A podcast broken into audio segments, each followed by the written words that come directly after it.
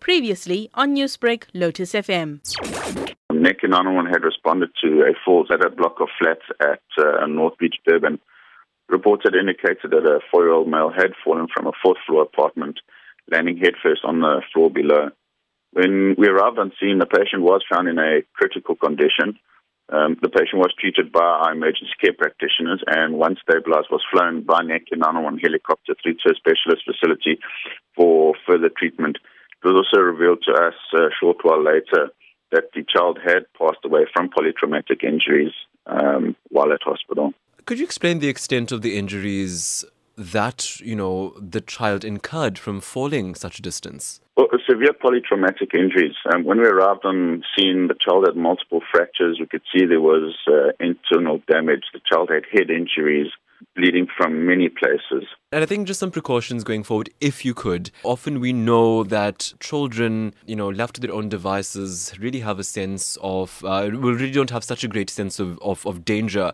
Your right. advice to anybody in a situation like this, living in a high rise building with a toddler, what should they be mindful of? Yeah, I think general things, uh, whether you're living in a high rise building or a house, you know, children, especially at that age, do have a mind of their own. They've got no fear, you know, of reality. They're not worried about consequences. In any, always watch a child. If you've got a minor and you've got a guardian looking after the minor, they cannot take their, their eyes off the child at all.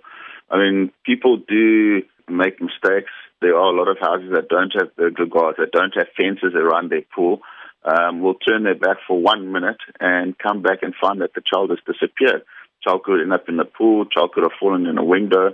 You know, even drains. Children fall down drains as well. And oddly enough, there's small spaces between the lid and the, the ground, and children fall in drains. Just you know, to extend that point a little bit more, Shawn, going into mm. I think a festive period now, where a lot of you know celebration is going to take place. Your appeal on child safety of any type during this time. Well, the number one thing starting, um, most people in South Africa will be undertaking trips on South Africa's extensive road network. A child seat is not negotiable. It's also a legal requirement to have a car seat. Coming to your your destination, your holiday place, wherever it might be, um, be mindful. Everyone's in a happy mood. Everyone's in a festive mood. Uh, lots of friends will be coming over.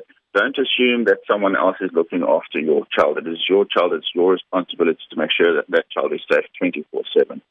Newsbreak, Lotus FM, powered by SABC News.